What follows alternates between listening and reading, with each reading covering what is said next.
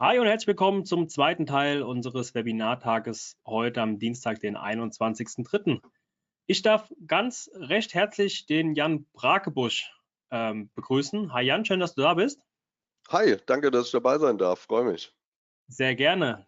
Er wird uns heute was zum Thema Online-Marketing-Potenzial im Jahr 2023 erklären. Ähm, für alle, die es noch nicht wissen, wir haben heute eine Reihe von Webinaren mit, mit mehreren Themen. Das heißt, wenn ähm, ihr jetzt gerade dabei seid und euch für das Thema Online-Marketing-Potenziale interessiert, ist danach aber auch noch das Thema Google Crawl Management Extreme nach der Mittagspause dran. Falls es für euch interessant klingt, geht gerne auf die Webseite omt.de slash Webinare und da könnt ihr euch auch noch kostenfrei für das Webinar vom Darius und vom Jan anmelden. Aber jetzt kommen wir zurück zum Thema. Ähm, für alle Teilnehmer, die zum ersten Mal bei einer Aufzeichnung da, bei uns dabei sind, ihr habt es vielleicht gemerkt, ihr seid stumm geschaltet, was allerdings nicht heißt, dass ihr nicht mit uns kommunizieren könnt. Ähm, ihr sollt sogar ähm, sehr gerne Fragen in den Chat stellen. Wenn ihr eine Frage zum Vortrag vom Jan habt, stellt sie gerne schon während des Vortrags. Ich habe den Chat über die ganze Zeit im Blick. Ich sammle dann die Fragen und werde die Fragen dann im Nachgang zusammen mit Jan besprechen.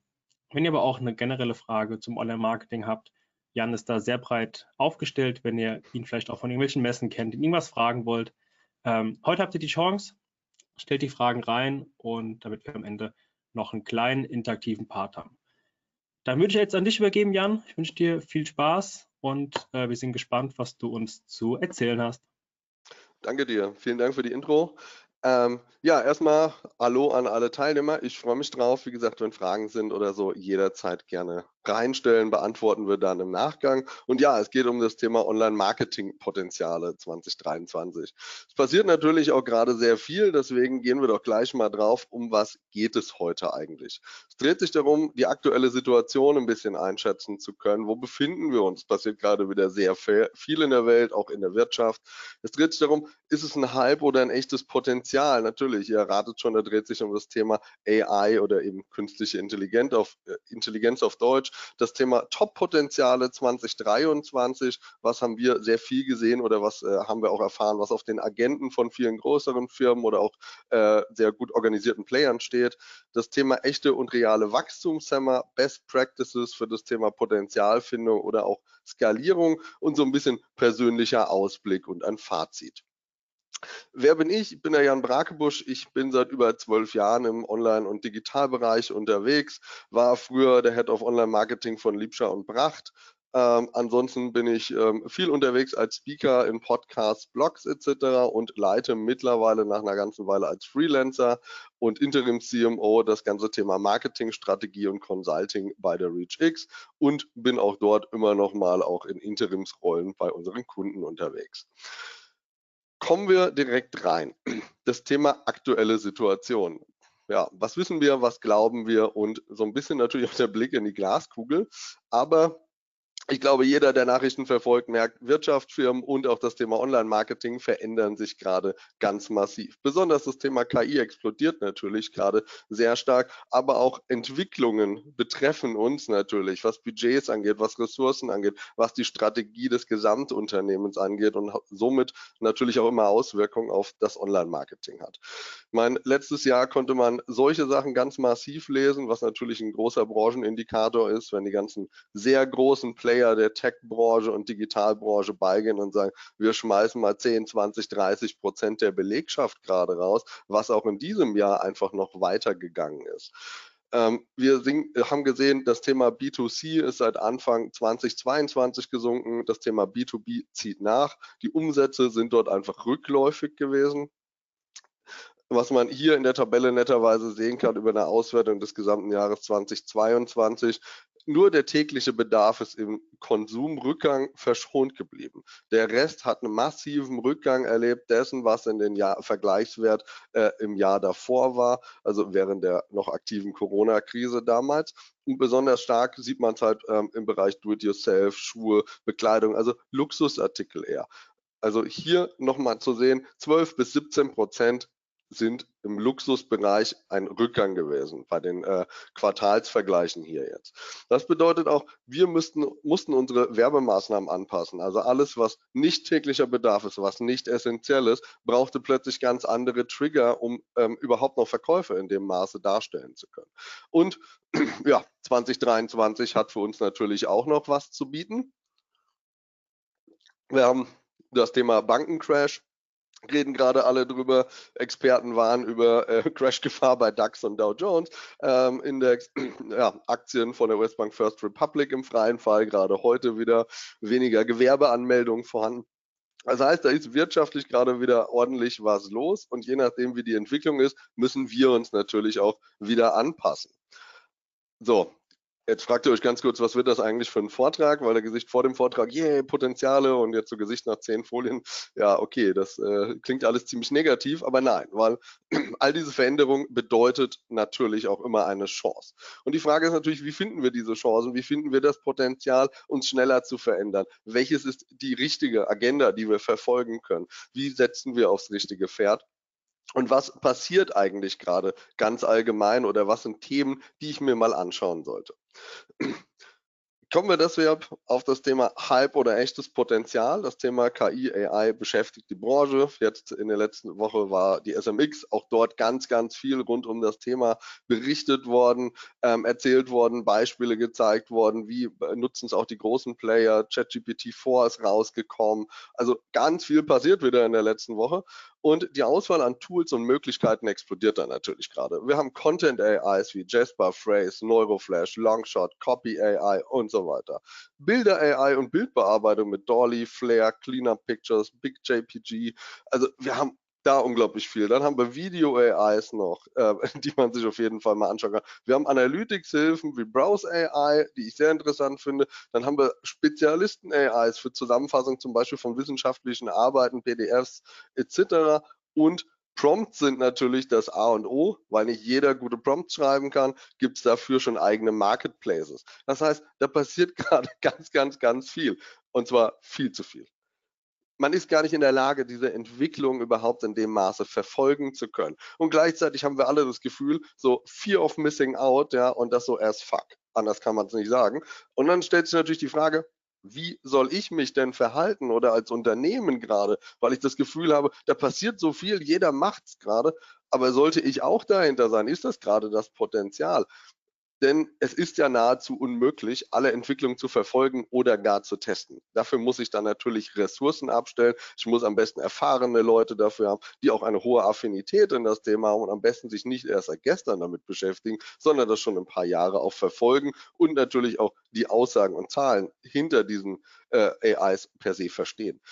AI löst auch nicht die bereits überfälligen Baustellen und Projekte, die bei euch schon rumliegen. Ich meine, jeder von uns hat immer irgendwelche Baustellen, die er angehen müsste. Im Online-Marketing, sei es dann spezialisiert SEO, Web-Tracking und ähnliches oder Projekte, die eigentlich schon zu lange aufgeschoben werden. Die löse ich nicht damit, dass ich mich jetzt gerade ganz aktiv mit AI beschäftige. Und auch dein größtes Potenzial ist sehr wahrscheinlich keine AI. Muss man auch einfach ganz realistisch gerade sagen. Denn wir haben begrenzte Ressourcen und lass andere, die viel mehr Ressourcen haben, einfach die Pionierarbeit in dem Bereich erledigen und nutze deine Erkenntnisse und natürlich, äh, äh, nicht deine, deren Erkenntnisse und Misserfolge natürlich. Sprich, wir warten darauf, was die berichten, was haben sie probiert, was haben sie getestet damit und wie gut war es. Und das geht momentan Schlag auf Schlag. Bevor ich mir überlegt habe, ein Testszenario für die 37. AI aufzusetzen und zu überlegen, wie werte ich das Ganze aus, was teste ich, warum teste ich es, etc. Haben es andere schon gemacht, die gerade ganz, ganz stark da drauf sind, einfach mehr Personal, mehr Budget dafür haben und das auch bewusst abstellen. Und diesen Wissensvorsprung, den die sich aneignen, ja, den kann ich relativ schnell wieder aufholen, sobald es einfach die Ergebnisse davon gibt. Das bedeutet, ja, ich will vielleicht mit einer AI rumspielen, aber es ist gerade nicht das Allerschlauste und es ist nicht das größte Potenzial, was wir haben, sondern wir haben einfach andere Baustellen und Potenziale. Aber natürlich, AI ist ein echtes Potenzial, ganz, ganz klar. Aber wir müssen nicht der First Mover sein und all die Zeit investieren. Und das ist die Aussage dazu, es ist Hype oder ein Potenzial. Es ist ein Hype-Thema, aber gleichzeitig natürlich ein großes und echtes Potenzial, aber ihr müsst nicht der First Mover sein. Außer ihr seid der größte Player und Marktführer in dem Bereich, dann könntet ihr es euch wahrscheinlich überlegen und erlauben, aber der Rest wird andere Baustellen haben. Kommen wir daher zu dem Thema Top-Potenziale 2023. Was steht auf der Agenda vieler Top-Player? Was haben wir mitbekommen und was sollte wahrscheinlich auch bei dir auf dem Zettel stehen in diesem Jahr? Top 5, die wir gesehen haben, ist zum einen das Thema Kurzvideos, also YouTube Shorts, das Thema Reels, das Thema TikTok. TikTok, ja, mit ein bisschen ähm, Bedenken natürlich dahinter, was das ganze Thema Datenschutz und Co. angeht. Also das muss jeder für sich einfach abwägen. Ähm, aber YouTube Shorts, einfach ein ganz, ganz großes Thema, was nach wie vor total vernachlässigt ist. Ähm, und was ich auch viel zu selten ähm, immer noch auf der Agenda sehe oder auch wenn es überhaupt um das Thema Video geht. Denn meistens kommt da, ja, aber für alles mit Video braucht man so viel Zeug, ja, man muss so viel Geld ausgeben, ähm, das dauert alles so lange, bis da Erfolge da sind. Die Chance, also das Problem hat natürlich bestanden, als YouTube als große Maschine nur da war oder als äh, das Thema Reels bei ähm, Instagram und Co. schon explodiert war wieder. Aber YouTube Shorts war dann ein theoretisch, und es ist für deutsche Verhältnisse immer noch ein relativ neues Medium gerade. Ähm, und dort kann ich natürlich viel einfacher einsteigen, ja, weil die Erwartungen an das neue Videoformat sind noch nicht so hoch. Aber sie sind natürlich mit jeder Woche, die andere das ausgelebt haben und dieses Format genutzt sind natürlich die Anforderungen wieder gestiegen. Deswegen ist es auch oft so wichtig, wenn ich bei Video zum Beispiel schon hinterhergehangen habe, so ein Format dann relativ schnell zu nutzen und auch dort ganz, ganz aktiv einfach reinzugehen. Ähm, haben einige Unternehmen gemacht und es gab dann eben auch äh, Content Creator, die vorher noch gar nicht auf dem Schirm waren und jetzt Kanäle mit über einer Million Abonnenten haben, obwohl sie nur YouTube Shorts gemacht haben. Also die haben wirklich Blinker gesetzt, linke Spur, Vollgas gegeben und sind mit dem Thema YouTube Shorts an jahrelangen Content Creatern direkt vorbeigezogen, weil sie diesen Hype einfach ausgenutzt haben. Und jetzt ist YouTube Short einfach ein ganz, ganz wichtiger Bestandteil von YouTube auch geworden. Und deswegen empfehle ich dort immer noch zu überlegen, wenn ich diese ganz normalen 16 zu 9 Videos etc. nicht ähm, darstelle oder nicht produzieren kann, weil die mir zu lang sind, dann kann ich über YouTube Short Produktion nachdenken, weil wie gesagt, der Anspruch daran einfach immer noch nicht so hoch ist und in vielen Bereichen ähm, und Themen eigentlich keiner bisher YouTube Shorts macht, weil es vielen Entertainment-Format bisher genutzt wurde. Im Bereich Wissen, im Bereich B2B, äh, Produktempfehlungen und Co. ist es immer noch sehr, sehr gering. Das Thema CRM-Systeme. Klingt jetzt nicht so, als wäre es ähm, ein absolut neues Thema oder so, aber CM-Systeme, besonders auch mit dem Thema Marketing-Automatisierung und die Verbindung aus Marketing, Sales und Service, wie es ähm, große Anbieten wie Salesforce oder HubSpot, das wurde lange vernachlässigt. Alles war ein Einzelsystem und nicht miteinander verbunden. Und in vielen Unternehmen sieht es auch immer noch so aus, wenn man den Vertrieb fragt, ja, ich kenne unsere Kunden, habt doch alle Nummern im Handy. Dummerweise, wenn das Handy weg ist, sind auch alle Nummern im Zweifelsfall weg, ja, außer wir haben ein Backup, aber wenn der Vertriebler weg ist, sind dann auch viele Daten weg. Das Risiko sollten wir natürlich nicht eingehen, sondern wir sollten dabei sein und dieses Potenzial einfach heben, möglichst alle Daten und Kundendaten miteinander zu verbinden.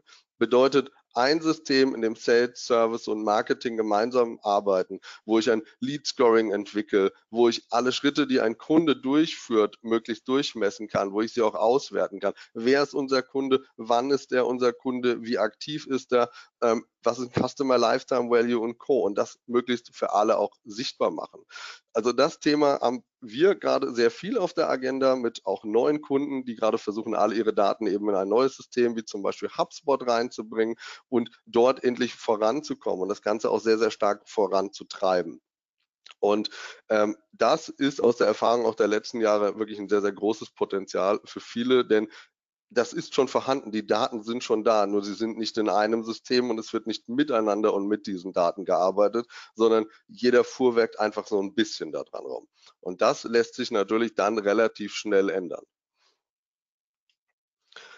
Haben wir noch was? Pinterest ist jetzt wahrscheinlich auch keine Unbekannte für alle Teilnehmerinnen und Teilnehmer hier. Aber der große Unterschied ist, es ist eins der Social Networks, die freiwillig User zu euch schicken. Und das ist schon ein bisschen outstanding.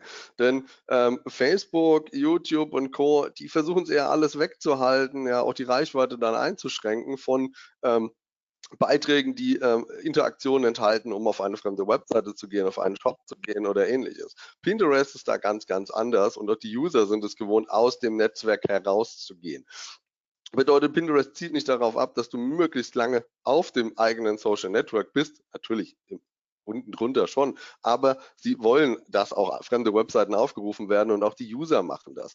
Und nein, Pinterest ist nicht nur für Backtipps und Bastelkram, sondern da ist mittlerweile so ziemlich alles vorhanden. Von Anleitungen in jedem Do-it-yourself-Bereich über Reisetipps ähm, und ähm, Planung, über Videocontent ist mittlerweile drin. Das Thema Advertising wurde ganz, ganz stark nachgezogen. Also das ist so ein kleiner Geheimtipp, sich wirklich zu überlegen, habe ich schon einen Pinterest-Account? Wenn nicht, schaut es euch auf jeden Fall mal an.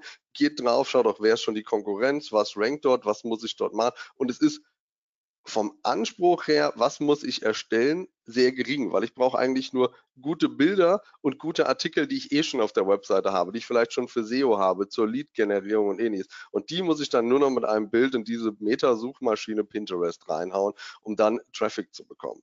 Und aus der Erfahrung kann ich sagen, was das Thema Traffic-Lieferung angeht, haben wir mehrere Kunden schon erlebt, ähm, bei denen Pinterest tatsächlich der zweitstärkste organische Kanal direkt hinter Google war. Also natürlich nicht von der Menge, aber auf keinen Fall unrelevant, sondern eine wirklich relevante fünfstellige, sechsstellige Kennzahl, die da an Usern im Monat rüberkommt und das rein organisch, ohne dort Ads zu schalten.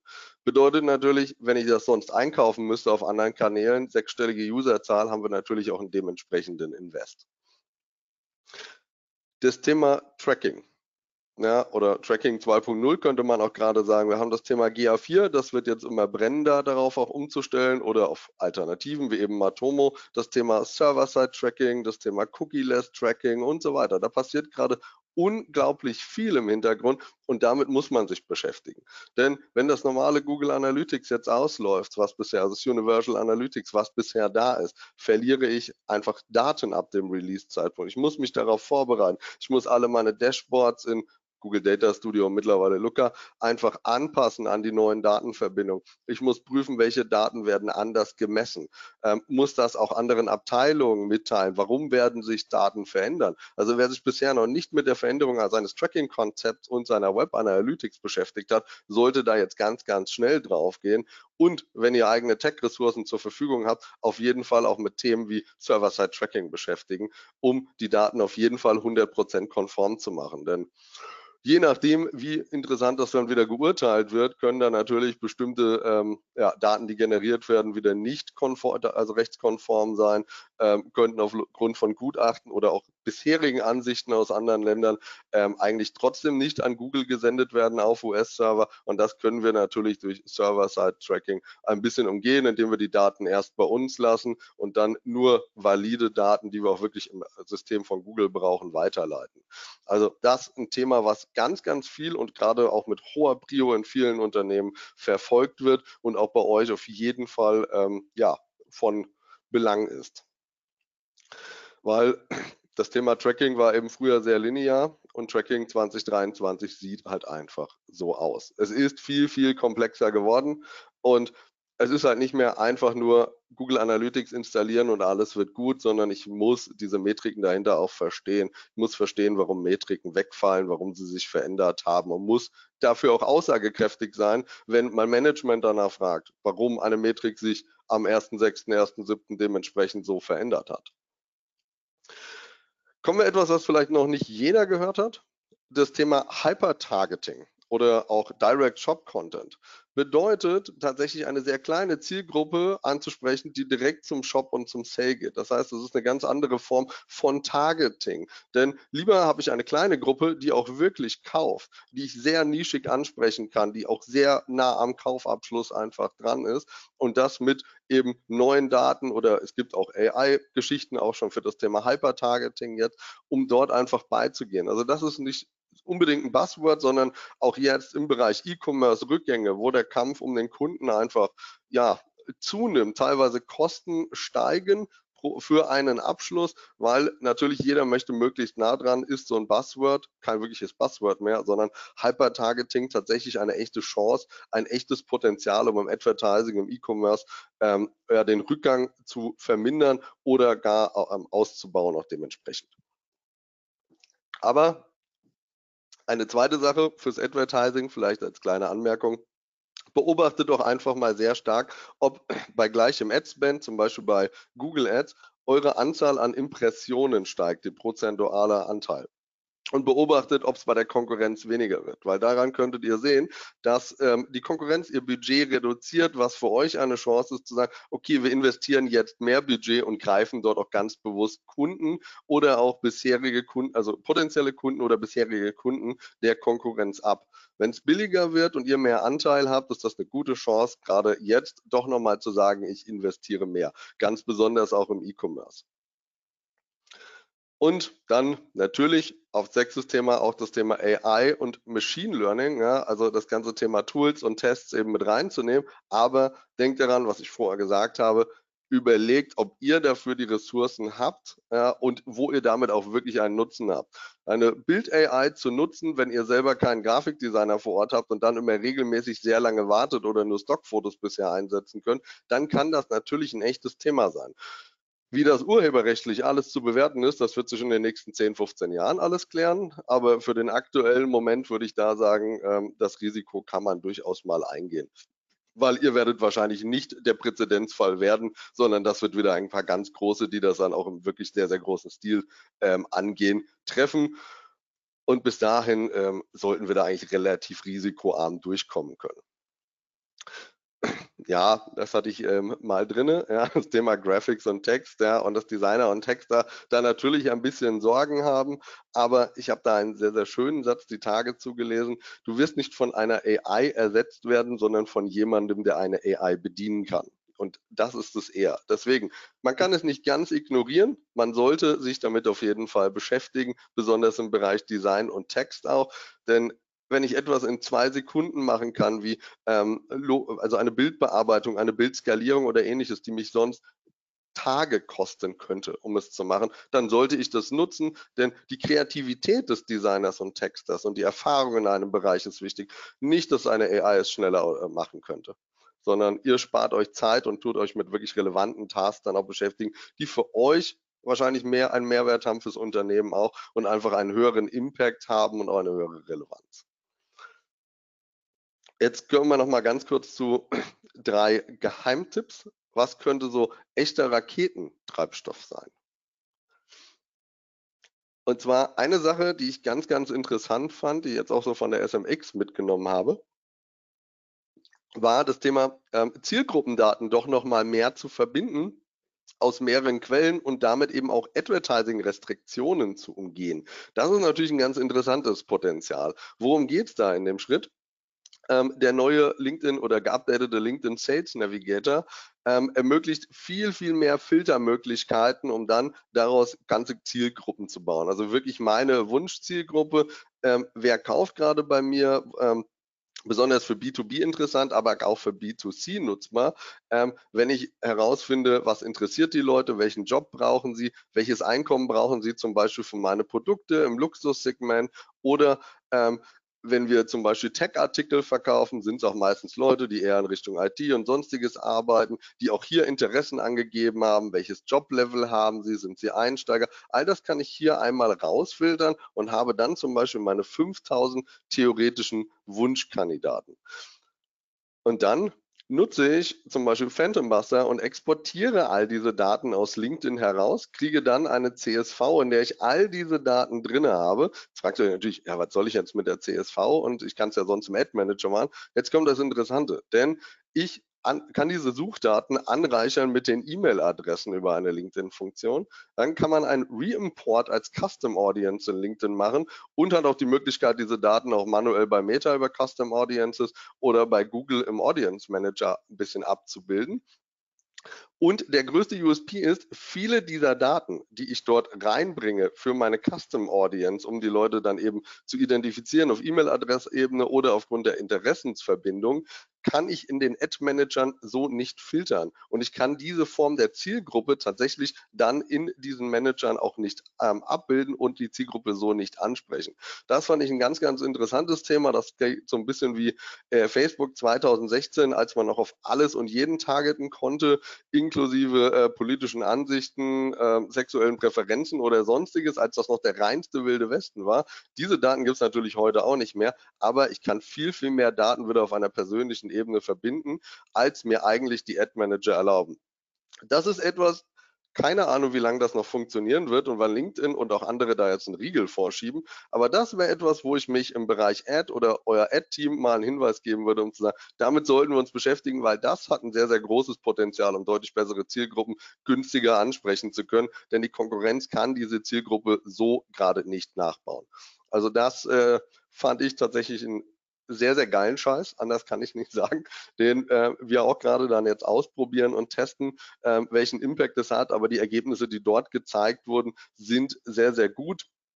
Und ähm, aus der Erfahrung heraus kann ich sagen, ähm, wir haben natürlich auch Verbindungen geschaffen. Ja, ähm, wenn ich ein Fitnessprodukt verkaufen möchte für einen Kunden, ähm, wer ist das? Ähm, wie teuer ist das Produkt? Dann überlege ich mir, okay, es ist für ähm, hauptsächlich zum Beispiel Frauen geeignet, die 45 plus sind, die sich auch mit folgenden Themen beschäftigen, wie Yoga, Pilates und sonst. Solche interessensbasierten Zielgruppen aufgrund von Personas haben wir wahrscheinlich alle schon gebaut oder auf jeden Fall eure Ads-Teams aber in der Form, dass ich das über LinkedIn mir zusammenbauen kann und dann automatisiert reinwerfen kann, um dann zu sagen, baue mir daraus auch noch Lookalike-Kampagnen und Co.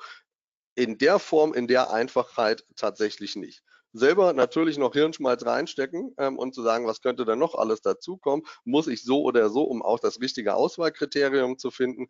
Aber das, wie gesagt, ziemlich geiler Scheiß, den man sich auf jeden Fall anschauen sollte. Ansonsten ja, jetzt kommt hier kein Geheimtipp gerade.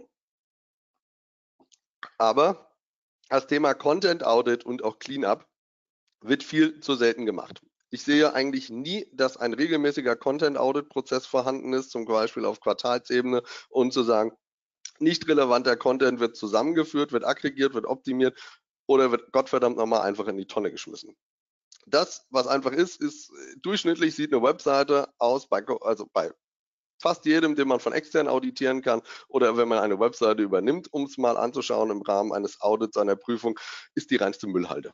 Sind wir einfach mal ehrlich und wahrscheinlich werden sich viele jetzt auch angesprochen fühlen, was das Thema angeht. Ihr habt tonnenweise Content, Bilder, kleine Seiten, irgendwelche uralten News. Ja. Niemanden interessiert eine Pressemitteilung von 1988 im Internet ähm, oder irgendwelche uralten Geschäftsberichte oder ähm, wir waren 2004 lustigerweise dort mit der Weihnachtsfeier unterwegs und das war ganz nett. Das war alles vielleicht damals interessant, sei noch dahingestellt von mir aber jetzt auf keinen Fall mehr. Schmeißt es einfach raus, denn es gibt mehr als genug Beispiele, die zeigen, dass es unglaublich positiven Impact hat auf das ganze Thema ähm, organische Sichtbarkeit, eben Ranking-Erholungen ähm, oder auch Verbesserung, wenn ich mal all diesen Mist, der nicht mehr relevant ist, den ganzen Sinn-Content, veralteten Content etc., einfach wirklich mal beseitige.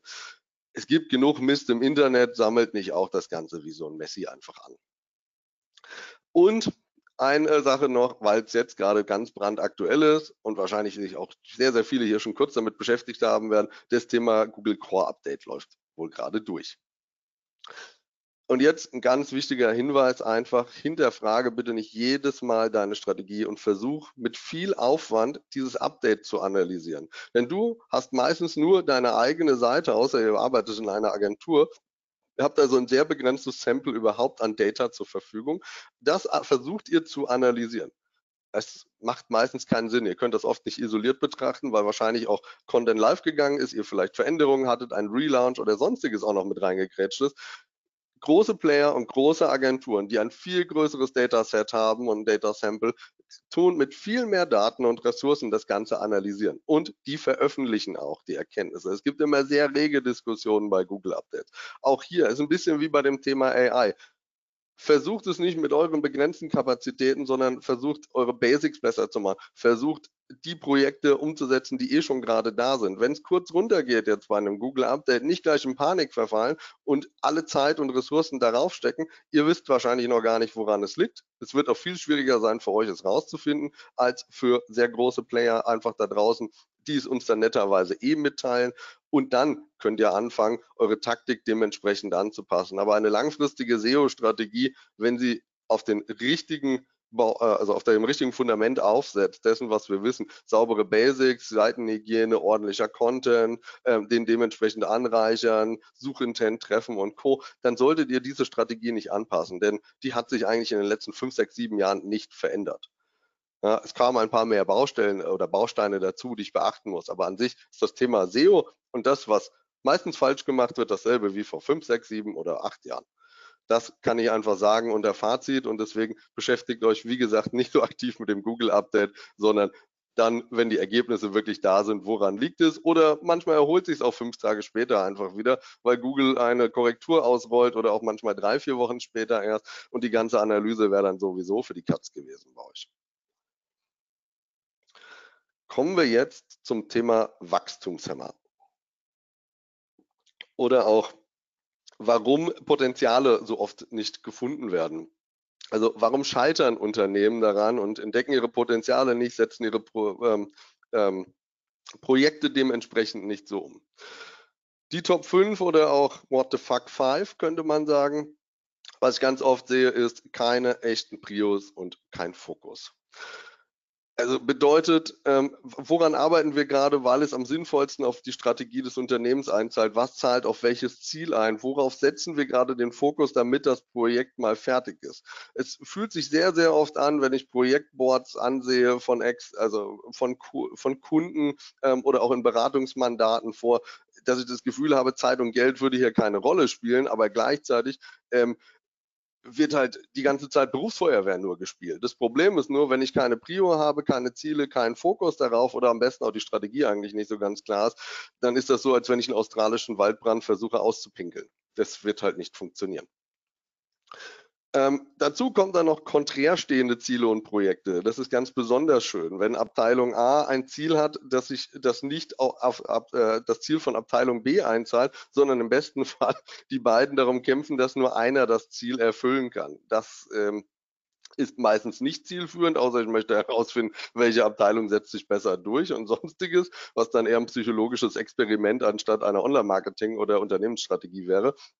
Bedeutet also, es sollte nicht so sein, auch nicht für ein Team oder einen Ad-Manager, der ähm, bitte steigere den Traffic, aber senke, senke die Kosten ganz massiv oder sonstiges.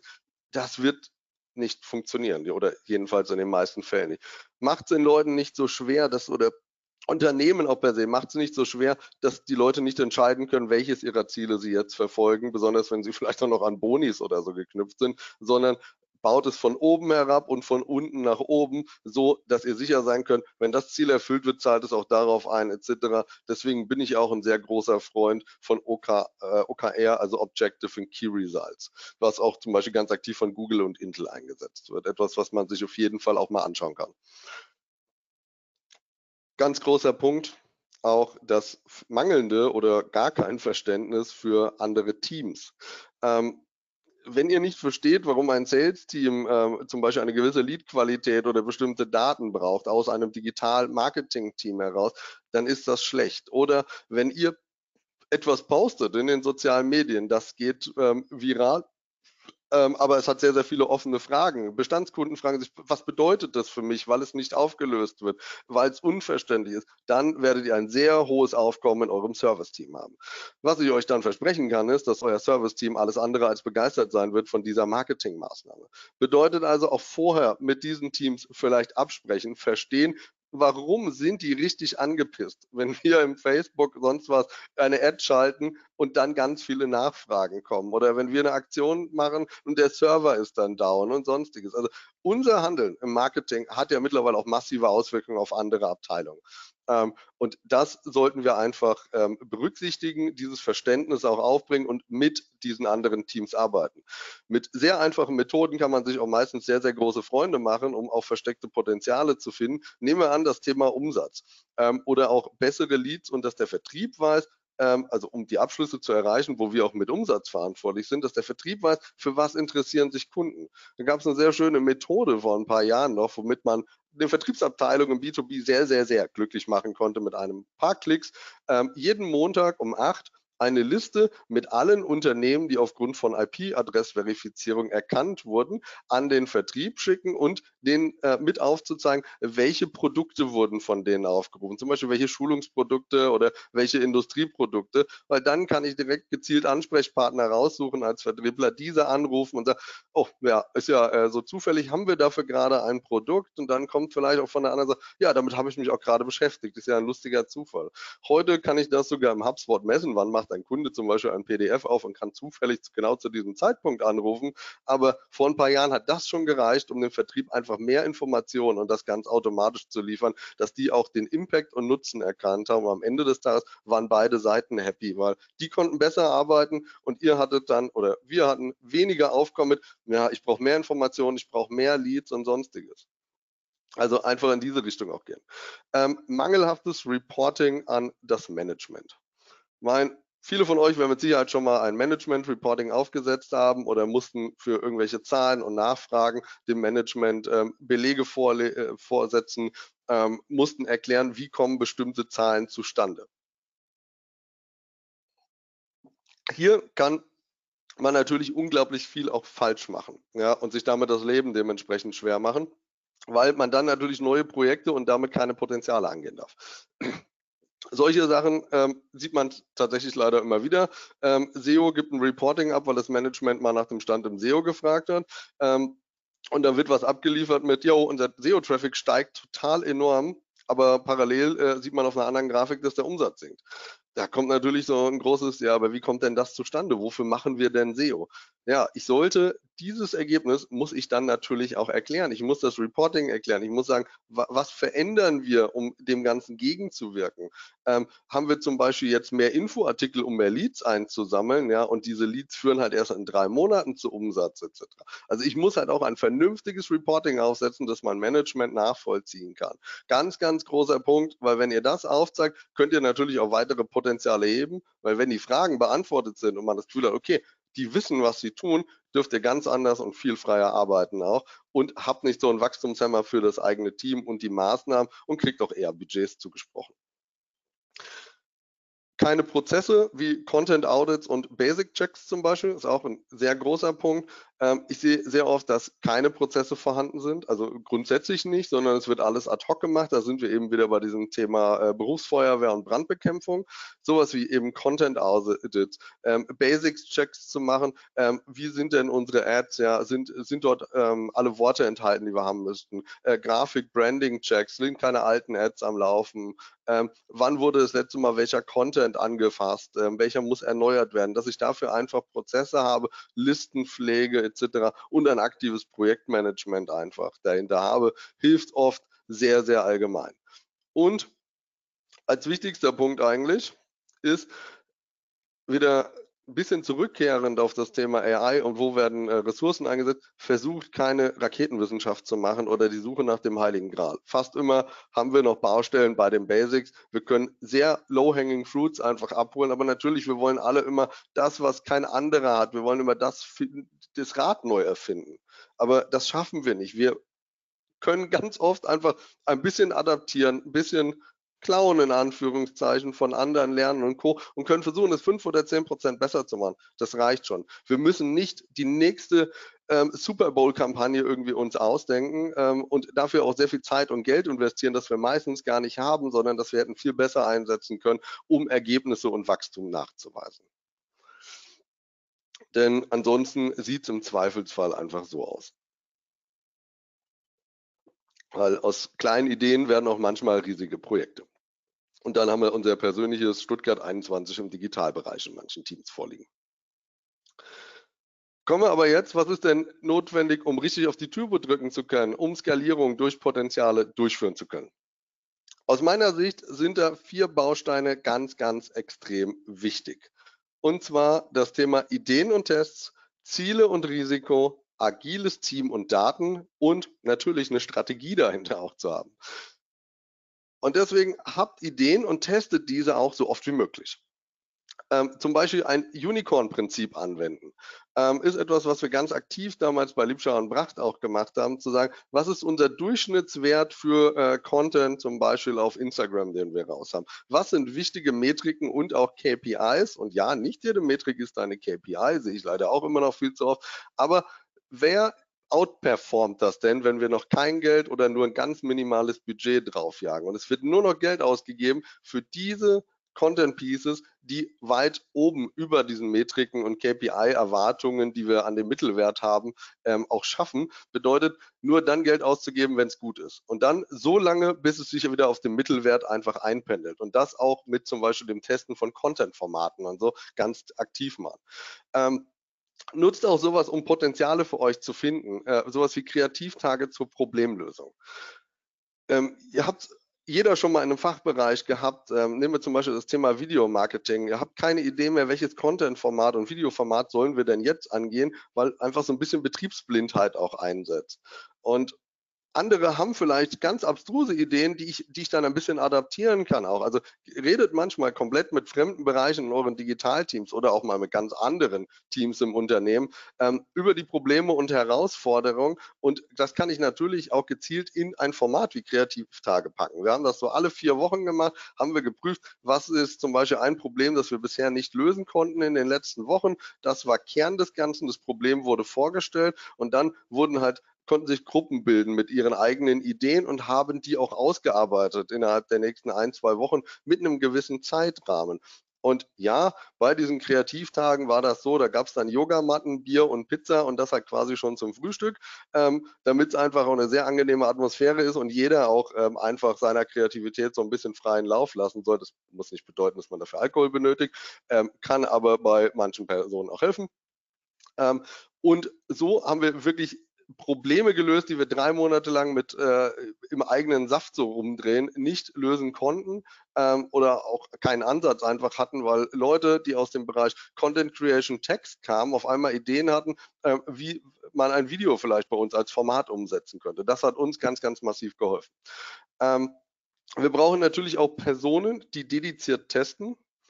Und wir sollten uns nur auf erfolgreiche Tests konzentrieren. Wenn etwas nicht funktioniert, versucht nicht wochenlang zu analysieren, warum es nicht funktioniert hat, sondern versucht es entweder zu kurz zu verbessern oder einen neuen Test zu starten.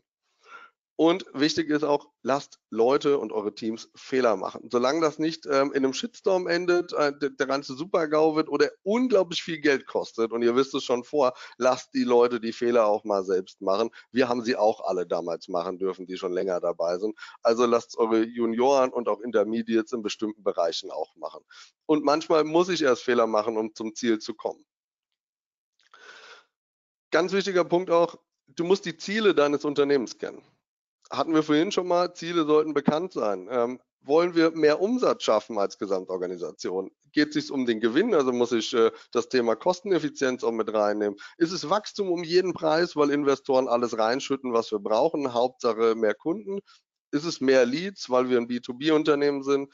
Ist es weniger Kosten pro Sale, Lead, ähm, Anfrage, Website-Besucher, wie auch immer?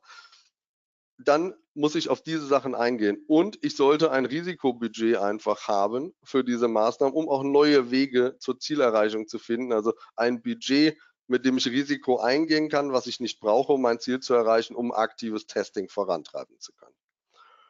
Dann das Thema reagiere schnell und konsequent und danke an die Daten. Geschwindigkeit zählt, um die Konkurrenz auszuboten. Das ist ganz wichtig im Bereich Testen. Ähm, das ist ganz wichtig, wenn ich versuche, neuen Content auch rauszubringen, neue Formate etc. Geschwindigkeit ist immer wichtig. Aber da kommt es natürlich auch darauf an, welche Budgets und Ressourcen habe ich zur Verfügung und welche die Konkurrenz. Aber mit Geschwindigkeit kann man auch ganz große Player auf dem Markt einfach besiegen, indem ich schneller teste, schneller adaptiere, schneller meine Daten prüfe und das Ganze unter Kontrolle habe wenn die Daten nämlich etwas zeigen, validiere ich die relativ schnell, ob es auch stimmt und reagiere ASAP darauf. Bedeutet, wenn etwas gut funktioniert als Testformat, dann können wir das ausrollen und können es weitermachen. Wenn eine Änderung im Bereich SEO auf zehn Seiten einen Impact hat, sollten wir das möglichst priorisieren und auch schneller auf anderen Seiten ausrollen, um vielleicht ein, zwei Ergebnisse in den Top 10 nach oben zu rutschen. Also es gibt ja oft kleine Sachen, die ich dann im großen Stil ausrollen kann und das habe ich halt nur, wenn ich meine Daten unter Kontrolle habe und schnell validieren und reagieren kann. Natürlich ähm, ist ein eigenes Team in-house ein großer Vorteil, muss man einfach mal dazu nennen, besonders fürs Thema Agilität. Oder man braucht natürlich den absolut optimalen externen Partner, der auch proaktiv und strategisch arbeitet.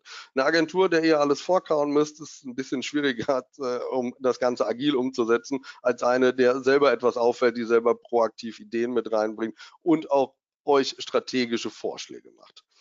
Ähm, was ganz, ganz essentielles ist, ihr braucht Self-Owned Channel, mit denen ihr selbst arbeiten könnt und eigene Daten erzeugen könnt. Sprich, eigenes CRM, eigene Datenhoheit. Ihr könnt euch nicht darauf verlassen, dass wenn heute etwas funktioniert und ihr vorbereitet für einen großen Rollout, dass Facebook nicht ein Update oder so macht. Ich kann das nur hundertprozentig garantieren bei meinen eigenen Kanälen, bei meiner eigenen Webseite, bei kontinuierlicher Traffic-Zufuhr, bei meinem CRM und meinen E-Mail-Automatisierungen und Workflows. Dort kann ich das viel effektiver machen und ich habe einen Bereich und eine, auch eine ja, Labor- und Testgruppe, die ich einfach kontrolliert halten kann. Das geht auf ähm, nicht, also auf äh, ähm, externen ähm, Owned Channel geht, funktioniert das halt einfach nicht. Und das ist ganz, ganz wichtig auch zu beachten und mit einzukalkulieren, denn ihr wisst nie, was eine fremde Plattform in vier Wochen ausrollt oder ob sie wie Facebook und Instagram eure organische Reichweite einfach mal dermaßen kastrieren, dass ihr einen Haufen Geld für Ads ausgeben müsst, um eure eigenen Fans wieder zu erreichen. Und kommen wir jetzt zu dem Punkt, habe eine Strategie und einen Plan B. Denn nachdem ihr jetzt irgendwie Ziele habt und auch Maßnahmen angefangen habt, muss es auch eine Strategie geben, um langfristig erfolgreich zu sein. Am besten kommt die Strategie sogar vor den Maßnahmen, aber Hauptsache, es gibt überhaupt irgendwann eine und sie wird dann eben auch aktualisiert und für die nächsten Jahre ähm, aktuell gehalten. Ich muss mir natürlich etwas überlegen auf der Strategie auch, wohin sich fremde Kanäle entwickeln könnten und sie auch beobachten und muss dafür auch einen Plan B in der Hand haben. Ähm, oft kann ich zum Beispiel im Vergleich zur Konkurrenz ähm, schon voraus sein, wenn ich mir Aktionärsversammlungen und Zusammenfassungen von großen Tech-Unternehmen angucke. Letztes Jahr zum Beispiel war in der Versammlung von Meta Mark Zuckerberg ähm, eben am Re Sprechen und hat dort auch gesagt, dass für sie das Thema Video ein ganz großer Fokus hat. Das Thema Reels soll ausgebaut werden. Mittlerweile gehen sie davon wieder etwas weg bei Instagram und wollen wieder äh, Bild-Content äh, mehr fokussieren. Aber letztes Jahr war also klar, nach dieser Ankündigung gegenüber der Aktionärsversammlung, dass das Thema Reels explodieren wird äh, im Feed, was die Ausstrahlung angeht, was die Content Creation angeht und Co. Wenn ich keinen Video-Content habe, muss ich mir natürlich oder auch, nicht machen kann, dann muss ich mir einen Plan B überlegen, wie kann ich auf Instagram trotzdem relevant bleiben oder ist Instagram dann gerade kein Kanal mehr für mich. Das heißt, solche Informationen möglichst weit vorne in der Kette abzugraben, ist sehr, sehr essentiell für eure Taktiken und Strategien. Ähm, ansonsten verinnerliche, verdeutliche und kommuniziere Ziele, Strategie und deren Notwendigkeit auch an das Team also auch die Unternehmensstrategie. Warum verfolgen wir als Unternehmen das? Wie müssen wir uns dementsprechend anpassen? Aber redet auch eu über eure Strategien, Taktiken und Maßnahmen, wie gesagt, mit anderen Teams und tut Kursänderungen natürlich auch an das Management äh, proaktiv äh, mitteilen, damit die immer das Gefühl haben, da unten weiß jeder, also da unten nicht negativ gemeint, das war bei uns damals wegen den Etagen, ähm, so, aber dass meine Teams wissen, was sie tun und ich mich jederzeit darauf verlassen kann und sie proaktiv zu mir kommen. Reaktiv ist dort immer schlecht, wenn das Management schon in der Tür steht und eigentlich jetzt ganz schnell Antworten haben möchte. So, dann das Thema Prozesse und Projektmanagement sind wichtig, denn ich muss wissen, um Potenziale bergen zu können und langfristig erfolgreich zu sein und zu skalieren. Wo stehen meine Projekte? Wer arbeitet woran in den Teams? Wo sind Schwierigkeiten und Hürden vorhanden? Was ist nicht in Time und nicht in Budget? Ganz wichtig. Welche Aufgaben sind bereits erledigt, um das zu verfolgen? Und ich muss sicherstellen, dass alle Schritte erledigt werden, um den Erfolg darzustellen. Jeder weiß, was zu tun ist. Overload bei den Personen nicht eintritt, weil zwei, drei Leute so viel zu tun haben, dass sie ein Bottleneck werden ähm, oder auch einfach von der Erfahrung her das nicht abbilden können und ähnliches. Und jeder weiß, wann er mit seiner Arbeit an der Reihe ist. Wenn wir einen Content-Prozess haben, Video wird gedreht an einer Location, Video geht in Schnitt, Video wird abgenommen, Video Vier-Augen-Prinzip, Titel wird festgelegt, es wird Upload gemacht, Thumbnail wird erstellt. Dieser ganze Prozess sind vielleicht zehn Leute in großen äh, ähm, Teams auch involviert und diese zehn müssen immer wissen, wann sie an der Reihe sind durch ein aktives Projektmanagement, Kanban-Board, wie auch immer, von mir aus auch ausgedruckte Klebezettel. Aber Hauptsache, sie wissen, wann sie an der Reihe sind und bis wann sie etwas abliefern müssen. Kommen wir jetzt zum Fazit, um auch gleich noch ein bisschen was für die Fragen an Zeit zu haben. Ganz wichtig ist, weil das Thema Content haben wir heute wieder viel gesprochen und ist essentiell für die Kanäle. Aber guter Content ist nicht gleich erfolgreicher Content. Messt es und es muss euren Metriken und KPIs entsprechen. Wenn das nicht der Fall ist und es nicht auf das Ziel einzahlt, mag es sehr gut geschriebener oder erstellter Content sein in Form von Text, Video, Bild oder sonstiges, aber er ist nicht erfolgreich und konzentriert euch auf erfolgreichen Content und nicht aus, ja, manchmal auch Ego-Sicht, das ist doch guter Content, den ich geschrieben habe. Die Kriterien machen halt irgendwelche Channel, auf denen wir unterwegs sind. In Krisen musst du entscheiden und hoffen, Und zwar, du musst dich entscheiden in deinen Teams oder in deinem Unternehmen oder auch ähm, bei den Maßnahmen, die du hast oder die du auch jetzt brauchst dann noch. Brauchen wir mehr Soft Skills oder brauchen wir mehr Hard Skills gerade im Team, um Ziele erreichen zu können? Brauche ich jemanden, der mehr Erfahrung hat oder jemand, der für das ganze Thema super brennt, weil es jetzt wichtig für uns ist und ein großes Potenzial hat? Dann kann ich auch jemanden weniger Erfahrung nehmen. Hauptsache, es passiert dort erstmal etwas, weil wir so ein First Mover dort sind ich muss mir überlegen, ob Kosteneffizienz gerade das Thema ist oder entgangener Umsatz. Was kann ich gerade wie verfolgen und was ist für uns als Unternehmen sehr relevant? Ähm, ich muss mir überlegen, ob ich auf Themen und Projekte einen Allrounder setze oder einen Spezialisten brauche, der es zur Perfektion treibt oder jemand, der es im ganzheitlichen Sinne unserer Strategie und einer taktischen Veränderung angeht. Ähm, ich muss überlegen, Manager versus operative Kraft. Wen brauche ich gerade dafür und was brauche ich auch mehr in Richtung Einstellungen zum Beispiel? Und das Thema Ergebnisse versus Strategie. Brauche ich schnelle Ergebnisse oder verfolge ich eine langfristige Strategie? Und sehr oft sehe ich, dass da sehr aktiv gesprungen wird, wie es gerade montags morgens einfach mal ist, mit welchem äh, Bein man aufgestanden ist. Das sollte halt nicht passieren. Dann eben für euch auch nochmal, du kannst nicht alles machen, aber du kannst vieles besser machen. Und da sind wir oft bei Basics und Co. Also auch das einfach nochmal für sich mitnehmen, denn konzentriere dich auf die Basics und dann auf Potenziale. Wenn die Basics stimmen, habe ich ein sauberes Fundament, dann kann ich die Potenziale angehen, kann meine Strategie verfolgen meistens wird versucht, wie gesagt, den heiligen Gral zu suchen und ich habe halt äh, No-Index-Sachen drauf, keine saubere Robots.txt, kein Crawl-Management, ich habe keinen sauberen Prozess, ich weiß gar nicht, wo mein Content gerade rumeiert und welche Ziele er verfolgt. Also ganz, ganz viel, was Basic-Arbeit ist, ja, aus ähm, äh, Sicht erfolgreicher Online-Marketing-Teams wird nicht umgesetzt und dann wird halt der heilige Gral gesucht und das ergibt keinen Sinn. Wie geht's jetzt weiter? Option 1 ist natürlich, du hast das so alles äh, verinnerlicht, kennst, kennst Potenziale bei dir, setzt das ASAP um, konntest für dich nochmal was mitnehmen. Option 2 ist, du darfst mir natürlich auch ganz gerne schreiben und ich und auch das Team helfen dir natürlich gerne bei Potenzialen, Strategien und Prozessen weiter. Keine Direktaufforderung, aber wer gerne noch mehr Input oder so dazu möchte oder sich mal austauschen möchte, darf das natürlich gerne tun. Ansonsten dann schreib mir gerne oder auf jeden Fall vielen, vielen Dank fürs Zuhören. Und ähm, ja, da ist meine E-Mail-Adresse, da bin ich jederzeit erreichbar. Vielen Dank, Jan. Sehr viel Input, den du mitgebracht hast. Sehr viel neue und spannende Sachen. Wir haben jetzt noch gute fünf Minuten Zeit für Fragen. Die eine oder andere Frage kam, noch, äh, kam schon rein. Wenn ihr allerdings jetzt noch eine Frage habt, schreibt sie gerne in den Chat oder nehmt, wie gesagt, das Angebot vom Jan an ähm, und geht auch direkt mit, den, mit ihm in den Austausch. Fangen wir mal an mit der ersten Frage. Die kam rein zum Thema Google Audience Manager und DSGVO. Wie geht das zusammen? Ja, ähm, ist immer eine, also ein gewisses Risiko dabei. Kommt natürlich auch ähm, je nachdem auf die Branche zum einen an. Wie ähm, es interpretiert wird. Also im Gesundheitsbereich und Kurs ist natürlich deutlich kritischer, ähm, dort mitzuarbeiten. Es gibt keine hundertprozentige Aussage gerade wieder dafür. Das ist tatsächlich die einzige Aussage, die ich auch in dem Fall machen kann. Ähm, ich sehe, dass auch sehr große Unternehmen im Bereich Pharma, Finance und Co. sich auch mit ihren ähm, Datenschützern, mit ihren Justizianen etc. darauf einigen, dass das genutzt werden kann, bis es Urteile gibt. Das ist aber auch einfach eine Risikoabwägung.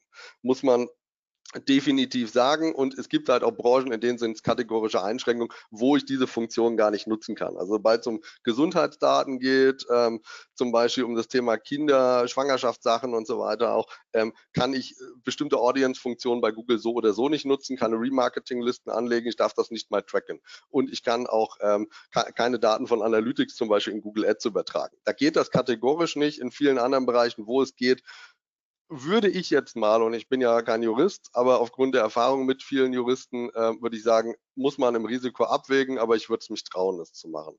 Ich weiß, das war jetzt nicht die gewünschte Antwort wahrscheinlich oder auch keine hundertprozentig klare, aber das ist leider nur die, die ich in dem Fall geben kann. Okay. Ähm, dann kam noch eine Frage rein, ich weiß nicht, ob du was mit anfangen kannst. Wie meinst du das genau mit dem Thema Content Audit? Gerne. Ähm, erkläre ich einmal. Also unter Content Audit verstehen wir allen Content, den ich auf einer Webseite per se erstmal anbiete. Meistens reden wir jetzt über Text- und Bild-Content dann im ersten, vielleicht aber auch Video-Content zu prüfen. Ähm, habe ich ähm, nach einfachen Kriterien und Metriken, ähm, nehme ich alle meine Seiten und sage zum Beispiel, wer hatte überhaupt Besucher bis zu welchem ähm, äh, Zielwert. Also alle Seiten unter 100 Besuchern ähm, brauche ich die überhaupt noch? Welche Seiten wurden wann aktualisiert? Gibt es Seiten, die eigentlich ähm, auf Index stehen, aber im SEO-Bereich gar keinen Impact haben? Also zu schauen, welche Seiten underperformen denn, welche sind von zum Beispiel auch Schreibweise, Aktualität nicht mehr gegeben, das einmal durchzuauditieren und zu sagen, ich schmeiße die weg oder ich überarbeite sie. Und da ist halt oft, dass alles im Index ist, ähm, alles wird versucht irgendwie, also es wird nichts auf nur Index geschaltet und Co. Und dann habe ich halt ganz, ganz viel nicht relevanten Content, den Google regelmäßig crawlt und der im Index steht und mir im Zweifelsfall bei den Rankings tatsächlich aktiv schadet. Und es gibt halt große Beispiele, wie auch damals Urlaubsguru zum Beispiel, die einfach mal 50 Prozent ihres Contents gelöscht haben und danach äh, 100 Prozent mehr Sichtbarkeit hatten. Also hat, das zeigt halt wirklich, ich habe da halt so eine Last, so richtig viel Ballast im Rucksack und wundere mich dann, warum ich den Berg nicht hochkomme. Okay, verstehe.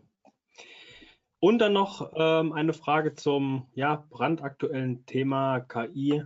Ähm, welche Erfahrungen hast du selbst schon damit gemacht, ähm, beziehungsweise wie kann man das als Agentur einsetzen? Ähm, wir haben es uns schon ganz aktiv angeschaut im Bereich ähm, Content-Erstellung, also wie kann man die Tools nutzen, ähm, um äh, zum Beispiel für das Thema Briefing-Automatisierung oder ähm, Input für Texte reinzubringen, die ich dann umschreiben kann. Das haben wir ähm, schon geprüft.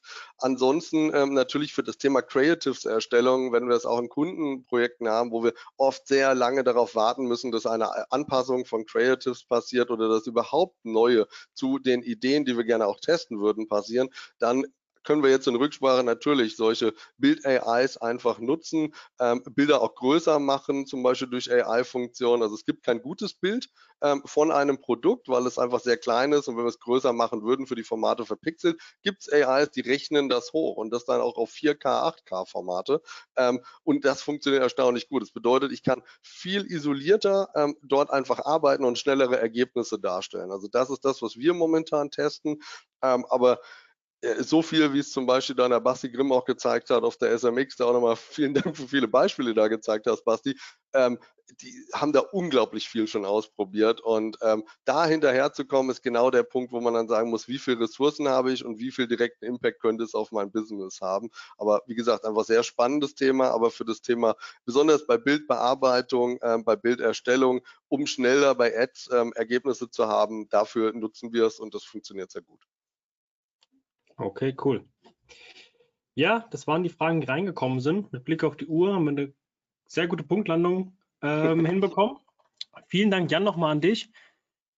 Für alle, die sich jetzt dieses Webinar in der ähm, Nachbetrachtung nochmal anschauen oder on demand anschauen ähm, und ihr Fragen haben solltet, meldet euch, wie gesagt, gerne ähm, beim Jan.